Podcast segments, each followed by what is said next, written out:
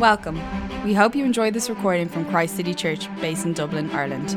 For more podcasts and information on the church, please visit christcitychurch.ie. Thank you for listening. Hi, everyone. So I'll be reading Ruth chapter 2.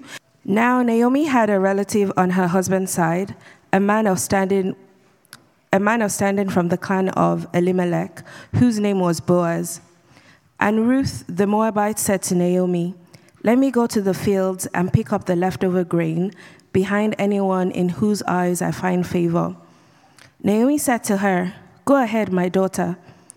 So she went out, entered a field, and began to glean behind the harvesters.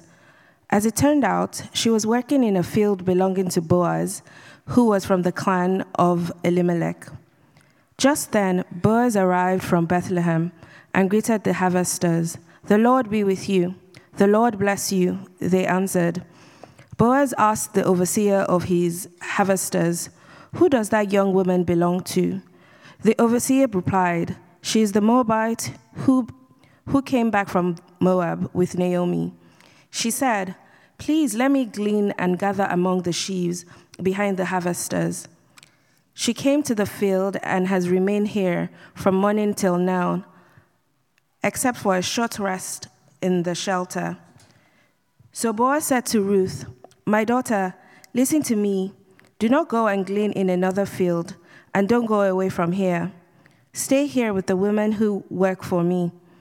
Watch the field where the men are harvesting, and follow along after the women. I have told the men not to lay a hand on you, and whenever you are thirsty, go and get a drink from the water jars the men have filled. At this, she bowed down with her face to the ground. She asked him, Why have I found such favor in your eyes that you notice me, a foreigner? Boaz replied, I have I've been told about what you've done for your mother in law since the death of your husband. How have you left your father and mother and your homeland and came to live with a people you did not know before? May the Lord repay you for what you have done. May, may you be richly rewarded by the Lord and the God of Israel, whose under, under whose wings you have come to take refuge. May I continue to find favor in your eyes, my Lord, she said. You have put me at, you have put me at ease by speaking kindly to your servant, though I, though I do not have the standing of one of your servants. At mealtime, Boaz said to her, Come over here and have some bread and dip it in the wine vinegar. When she sat down with the harvesters, he offered her her roasted grain. She ate all she wanted and had some left over. As she got up to glean, Boaz gave orders to his men Let her gather among the sheaves and don't reprimand her. Even pull out some stalks from her. Even pull out some stalks for her from the bundles and leave them for her to pick up, and don't rebuke her. So Ruth gleaned in the field until evening. Then she threshed the barley she had gathered, and it amounted to an ephah. She carried it back to town, and her mother in law saw how much she had gathered. Ruth also brought out and gave her what she had left over after she had eaten enough. Her mother in law asked her, where did you glean today? Where did you work? Blessed be the man who took notice of you. Then Ruth told her mother in law about the one at whose place she had been working. The name of the man I worked with today is Boaz, she said. The Lord bless him, Naomi said to her daughter in law. He has not stopped showing his kindness to the living and the dead. She added, That man is our close relative. He is one of our guardian redeemers. Then Ruth the Moabite said, even, He even said to me, Stay with my workers until they finish harvesting all my grain. Naomi said to Ruth, her daughter in law, It will be good for you, my daughter, to go with the women who work for him, because in someone else's field you might because in someone else's field you might be harmed. So Ruth stayed close to the women of Boaz to glean until the barley and the wheat harvest were finished, and she lived with her mother in law. God bless the reading of his word. So, say a quick prayer. Father God, we thank you for this evening that we're able to gather freely without any holes, without any, um, without any restrictions, that we can come here rejoicing as saints together to hear from your word. Father, we pray for Sharon, and even as she comes to share the word that she has prepared, that you have prepared through her today, that you know you speak only through her, and that um, for everyone who is listening, that may their hearts be open, may their eyes be open, and indeed may this service be refreshing for everyone who needs hope, who needs a light, and who just needs encouragement to take on, um, you know, the this life. We ask that indeed may this service mark a tangible difference for everyone who is here. In Jesus' name, we've prayed. Amen. Amen. Thank you, Adiola. Is God in control? What about in the uncertainty of your employment or health concerns you have? Or what about unmet longings that look like they're not going to be fulfilled? Is God in control? Will He provide for you? Well, these have been questions I've been asking this very week with my mum going under a, a, major operation yesterday, with losing my voice two days before preaching. Can we trust God to provide? And how will He provide? And these are questions I think Ruth and Naomi must have been asking. The answer in the book of Ruth is yes, God is in control. But the book of Ruth shows us that trusting God doesn't mean we should be passive. In fact, in our, in our vulnerability, we must actively find refuge. And we've been hearing already about that from Steve. We must find and take refuge. And from a place of plenty, with the resources we do have, we must give refuge. We must provide refuge. So let's remind ourselves where we are in the story. Last week, we heard just how tough life was for Naomi and her daughter in law, Ruth. Naomi had left her home because of famine in search of bread and gone to a pagan country, Moab. But there her husband died, her two sons died, including Ruth's husband, and Naomi returns lamenting in the midst of her suffering. Things were pretty bleak. But there were hints of hope, if you remember it from last week. There were hints of hope in the desperation, because in chapter one, Ruth, a non Jewish woman, commits to stay with her mother in law, Naomi, to follow Naomi to her home country, to follow Naomi's God, the God of Abraham, Isaac, and Jacob. So Naomi and Ruth arrived in Bethlehem, which we were reminded of means the house of bread, just as the barley harvest was beginning. Hope. The prospect of food was before them. And as we pick things up today in chapter 2, we're going to look at the two main characters in this chapter. We have Ruth and Boaz, one in need and one in plenty, one an outsider and one with high standing, an unlikely match. And as we go through, let's notice those themes of God's control and finding and providing refuge as we go through. So, firstly, God's in control, find refuge. God's in control, find refuge. And let's look at the character of Ruth. What do we learn about her from this passage? And do follow along with me in your Bibles. Verse 2 Ruth the Moabite. In fact, five times in this chapter, she's either referred to as a Moabite or a foreigner. And this puts her at a significant disadvantage. She is an outsider. Verse 11, if you look down, she is a widow. And as a woman, we heard last week, this affected her reputation, her physical safety, her financial stability, and prospects. Look down with me at verse 13. And her very own, in her very own words, she says, I don't even have the standing of a servant. She is the lowest of the low and has no guaranteed income. She is extremely vulnerable. And maybe there's some here who have tasted that level of vulnerability, or you feel like an outsider. You know a little of what Ruth felt like with no prospects. But what we also know about Ruth from chapter 1 and from verses 11 and 12 in our passage is that she has become a follower of the living God. And so we might ask how does her newfound faith in God shape her actions in the middle of her vulnerability? How does her newfound faith in God affect her? Well, you'll see it doesn't, doesn't mean she sat at home just waiting for God to provide for her. Instead, trusting in God's control leads her to action. Did you see that? She takes a job right at the bottom of the pile. She goes to glean in the fields. Now, this was a system that God had established in his law. In Leviticus 19:9, God's people were told this. When you reap the harvest of your land, do not reap to the very edges of your field or gather the gleanings of your harvest. Leave them for the poor and the foreigner. I am the Lord your God. So, this was a God given security for the poor and the foreigners in the Israelite community, a security system. And God's hand, his providence, or we might say his control, was at work in setting up that system for his people. And God's hand, his providence, was at work here in Ruth's day as well, providing for her. Look down at verse 3.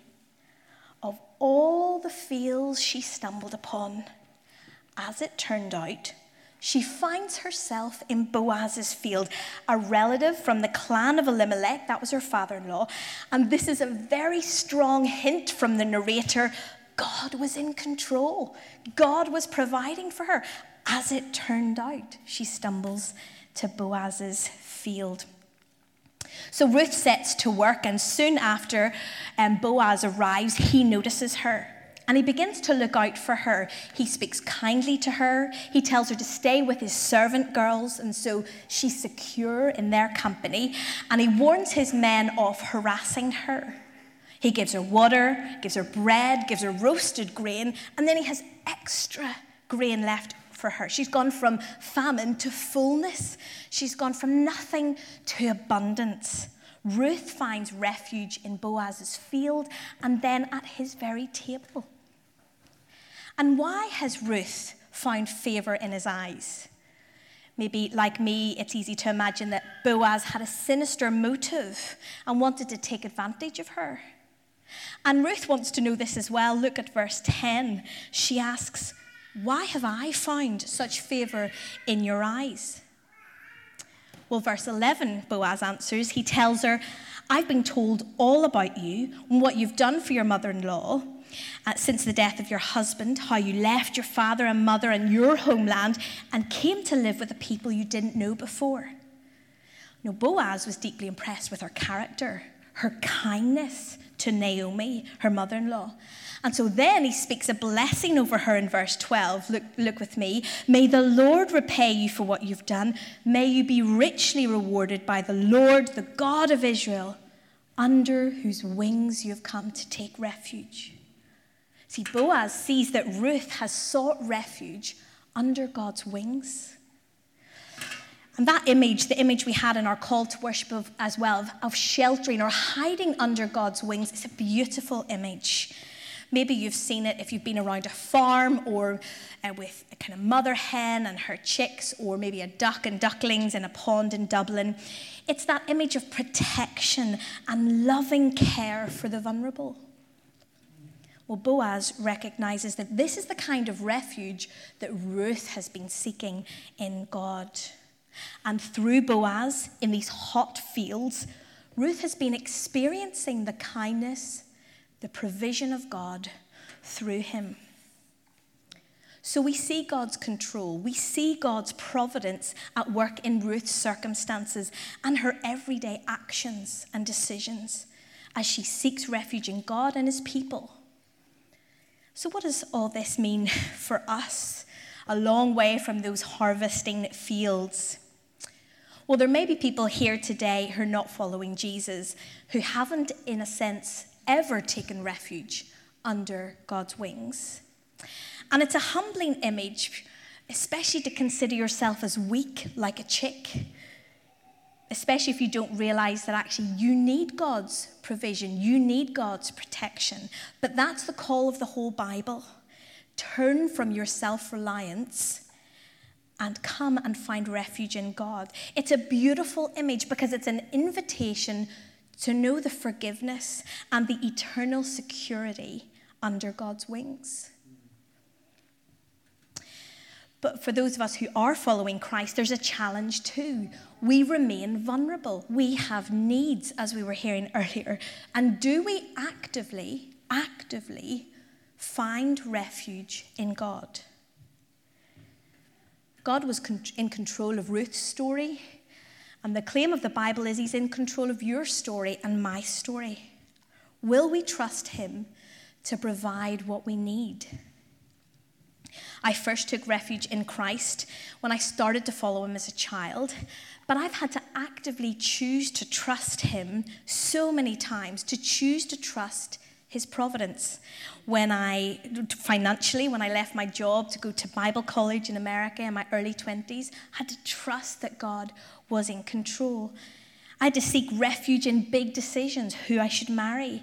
You, you saw who, how that turned out. That was a good one. Um, which church to join, which country to serve in. In small decisions, too, I had to choose to actively trust that God is at work in the small decisions. And recently, in a really tough season, finding refuge under God's wings has looked like intentionally telling myself the truth that Jesus is still reigning over all things, even in the suffering. In fact, especially in the suffering. Jesus is still working out his purposes in me. Do you believe that in your life? Where do you need to trust that God is in control? Where do you need to find refuge in him? Maybe for you, it's the unmet longings of singleness that Steve mentioned last week. Will you trust that God's plan is best and not marry someone who's not following Jesus? Or not marry someone of the same sex? Will you find your refuge in God? Or in mental health concerns, worries for your children, or other unmet desires? Whatever our vulnerability is at the minute, will you find refuge in God and trust that He will provide?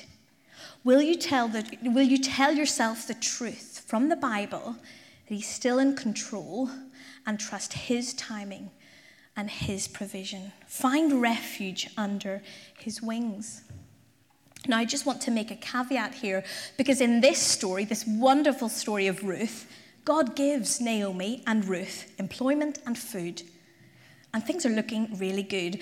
But for us, trusting in God means walking by faith even if we don't receive the fulfillment of the promise this side of the new heavens and the new earth. And you just need to read Hebrews 11 if you want lots of illustrations of Christians who've kept going, trusting God, but not got um, what they needed this side of the new creation. Because some Christians don't end up with a boss like Boaz or even a husband like Boaz. But by faith, we continue to trust in God's providence and control. We hold on, even if the fulfillment of those things will be in the age to come. Hold on. And as we wait, let's be encouraged because the one that we follow, Jesus Christ, he can identify with our vulnerability. Like Ruth, Jesus knew what it was like to be an outsider. He knew what it was like to be despised. He tasted suffering to the depths. And Hebrews 4 says, For we do not have a high priest who's unable to empathize with our weakness let us then approach the throne of grace, take refuge with confidence so that we may find grace to help us in our time of need. Jesus is the one who can identify with vulnerability. And as we pray to him, be encouraged that he identifies with you. So God's in control let's find refuge. And secondly, let's look at our second character, Boaz, under the heading God's in control, provide refuge. God's in control, provide refuge. Now, what do we learn about Boaz? Look back with me at verse 1. He's a relative of Naomi. He's a man of standing. He's from Elimelech's clan, and we know that's Naomi's deceased husband. And he has a kind leadership style.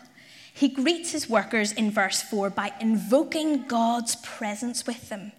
Imagine if your boss did that on a Monday morning, tomorrow morning. He invokes a blessing from God upon you. I don't know whether that would be an encouraging thing or not, but it's, it's wonderful for who he is. It's a kind leadership style. And then we know from his actions towards Ruth about his character of integrity.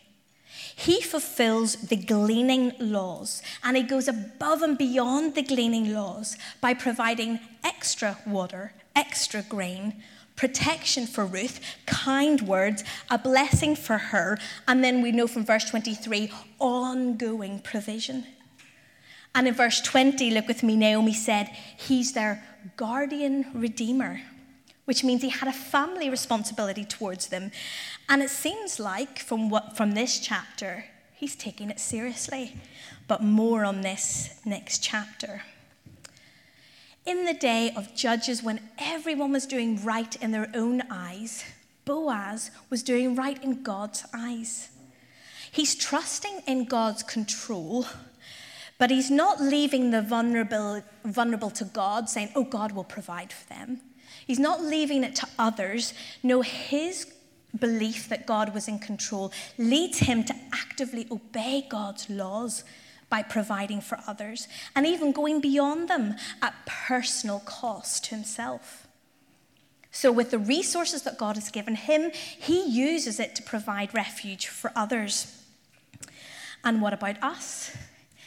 In a day when many around us are doing right in their own eyes, living for themselves, are we doing right in God's eyes? Are we providing refuge for others? Or let's put it this way are other people experiencing the kindness of God through us? Just as Boaz spotted Ruth and he heard about her vulnerability, we need to see those around us who are in need. Do we even have eyes to see them? And maybe you're tempted to feel overwhelmed like me because we can't solve homelessness in Dublin. Um, we can't solve poverty. The needs are overwhelming. So let's spend a few moments just thinking practically and specifically about the needs around us. And as we go through them, and as I mention different categories, maybe just pray that God would remind you of one person in your life who has, some, who has one of these needs physical needs around us, those living with chronic pain, long COVID, or recovering from operations. Relational needs, those at different stages of life who are lonely or who are living far from family. We're a very international church, and lots of us live far from family. Or those in situations of neglect or abuse. What about those with mental health needs, living with disappointment, depression, anxiety, unmet desires, financial needs, the threat of being made redundant, struggling to get a job, circumstantial, little time in their life because of pressurized jobs, maybe that's what you feel as, as the new week looms, or parents of young children, or people juggling a lot. And the marginalized, the traveler community, or asylum seekers. And those with spiritual needs, those not following Jesus who haven't taken refuge under God's wings. Or maybe believers who are in particular periods of doubt or temptation or disappointment. Who are the vulnerable in your life around you? And since preparing this, I've really been praying that God would open my eyes to see who it is around me that has needs. So, firstly, we need to see the needs around us. But secondly, we need to consider what resources we have, what has God given us, and how could we use that to provide refuge for those around us. And so, if you're a believer, God's given you the gift of faith. You've been entrusted with the privilege of bringing the good news to the ends of the earth. Will you bless others or will you keep it to yourself? I think of my friend Malcolm um, over in England who had an infectious joy as he shared the good news. And he used to always say this phrase get out there. He had an English voice, if you could forgive him. Get out there. You never know what God's going to do. And he had a joy in doing it. God's in control. Let's use the resource, the gift of faith, and provide refuge. What about our time? Let's use our time to listen to people. Interested is interesting, people say. If you show interest in what people are saying, they will think you're interesting. So use your time to listen well to what people are saying. Chat with people after the service here, meet up for coffee, say hello to people. I think of my friend Wendy, who used her time to welcome international students and to introduce them to the uh, complexities of the culture. God's in control. Let's provide refuge. And what about talents? The gifts God's given you, your abilities, your power, maybe if you're in leadership, your influence, the contacts, who you know. How can you use those to provide refuge? I think of a friend who's working in a secular organization and using their influence for the good of others. God's in control, but let's provide refuge. What about your treasure? Your money, your stuff, the space, your house? Even if you're a student or you're not earning very much, you can still give. Maybe you could start by just giving five pounds to a charity. But I also think of dear friends who have way more than five pounds. They've grown a business but they use significant portions of their income to fund mission, to fund ministry for decades. God's in control, but let's provide refuge. And what about your, lastly, your relational status, marriage and singleness? How can your marriage become a way to bless others? How can your singleness, whether chosen or not chosen, be used for others. I met an unmarried girl last week who was visiting our church, and she's using her time and her spare rooms in her house to foster children at the weekend. God's in control. Let's provide refuge. Jesus taught his disciples that when they provided refuge for others, gave them a cup of water, visited those in prison, they were doing that for him. So, as we consider our individual resources, let's not forget that we are a community, we are a church, and let's think about our corporate resources. How are others, particularly the vulnerable, experiencing God's kindness through us at Christ City Church? Well, as well as the church banquets, on our website, you can find a list of the ministries and the people that we support as a church.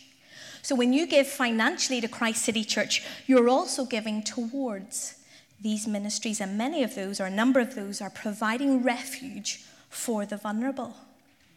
And you can, yeah, head over to the website to look closer at that. But there's also a number within our church family who are working with the vulnerable people. And I spoke with two of them this week. Sarah, you'll know, some of you will know, working for a domestic violence service and Emily working with the traveller community. And both of them emphasized the need for us as a church to educate ourselves. Like Boaz, to notice, to really see the needs. Emily is hoping to share some resources on the CCC Community Facebook page this week so that we can understand more of the traveller community, their culture, the issues that they face. And she encouraged us that one key way we can provide refuge is to challenge the narratives of hate and exclusion and to find local campaigns that we could support, either with our money or our time. And chat with Emily if you want to find out more. Sarah also urged us to educate ourselves.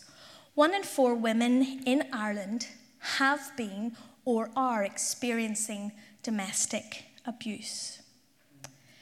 And she said that a way to provide refuge is to be a safe person that they can come to and explain what's going on and be believed. She asked us to pray against shame, the shame that they feel to tell someone, and the fear of homelessness that they might face. And that these women, she asked us to pray that these women and children will find the services that Dublin has for them. And let's do be praying for Sarah and Emily. They're on the front line caring for the vulnerable. And let's pray that others will experience the kindness of God through them and through us if God is putting that on your heart. Let's be those who provide refuge. And if any of those issues have hit a nerve with you, you think that's actually my area of vulnerability, then we would love you to experience the kindness and provision of God through us. So come and chat with us about that. But above all, yes, we find refuge and provide it with one another. Above all, Jesus is the one who provides the refuge we need. You see, like Boaz, he actually saw, he had eyes to see the outsider. He had compassion on the poor and the vulnerable. In Luke chapter 4, Jesus takes the Old Testament scriptures and he opens them up to the prophet Isaiah. And he reads it with authority, showing that he, Jesus, was the fulfillment of God's refuge for the vulnerable. These are the powerful words he says The Spirit of the Lord is on me, because he has anointed me to proclaim good news to the poor. He has sent me to proclaim freedom for the prisoners, recovery of sight for the blind, to set the oppressed free, to proclaim the year of the Lord's favor. Do you know this, Jesus? Because even if you haven't experienced physical poverty, the Bible says all of us are spiritually poor without Him. And Jesus gives spiritual sight to our spiritual blindness. God's kindness and favor is ultimately displayed in Christ as he frees us from our imprisonment to sin. Do you feel free? Have you known that freedom from being imprisoned to your own sin and selfishness? He is the one that we need. Take shelter under his wings. So, in the midst of your vulnerability and mine, God is in control. Find the refuge you need in Christ and in His church. And with the resources God has given you, provide refuge that others may experience the kindness of God through you and through me. And as for Ruth and Naomi, well, we leave on another cliffhanger. Look down with me at verse 23. Ruth continues to glean until the harvest was finished. But what happens after harvest? Will God provide? Well, you're going to have to come back, but here's a little trailer. Love is in the air. So come back and find out more. Let's pray together. Thank you, Lord Jesus, that you have experienced vulnerability. Thank you that you can empathize with us and with the needs that we have. Thank you that you see our spiritual and practical needs and you provide refuge for us. And we ask, oh God, that your Holy Spirit will draw us to find our refuge in you this week. And with all that you've blessed us with, oh God, with all the resources you've given us, Will you help us to give and provide refuge to those around us? Help us to see, like Boaz, like Christ, help us to see the needy and the vulnerable around us. And even now, oh God, just in the quietness, just even bring one person to our minds that we could provide refuge to this week, that they might know your kindness through us in Jesus' name, amen.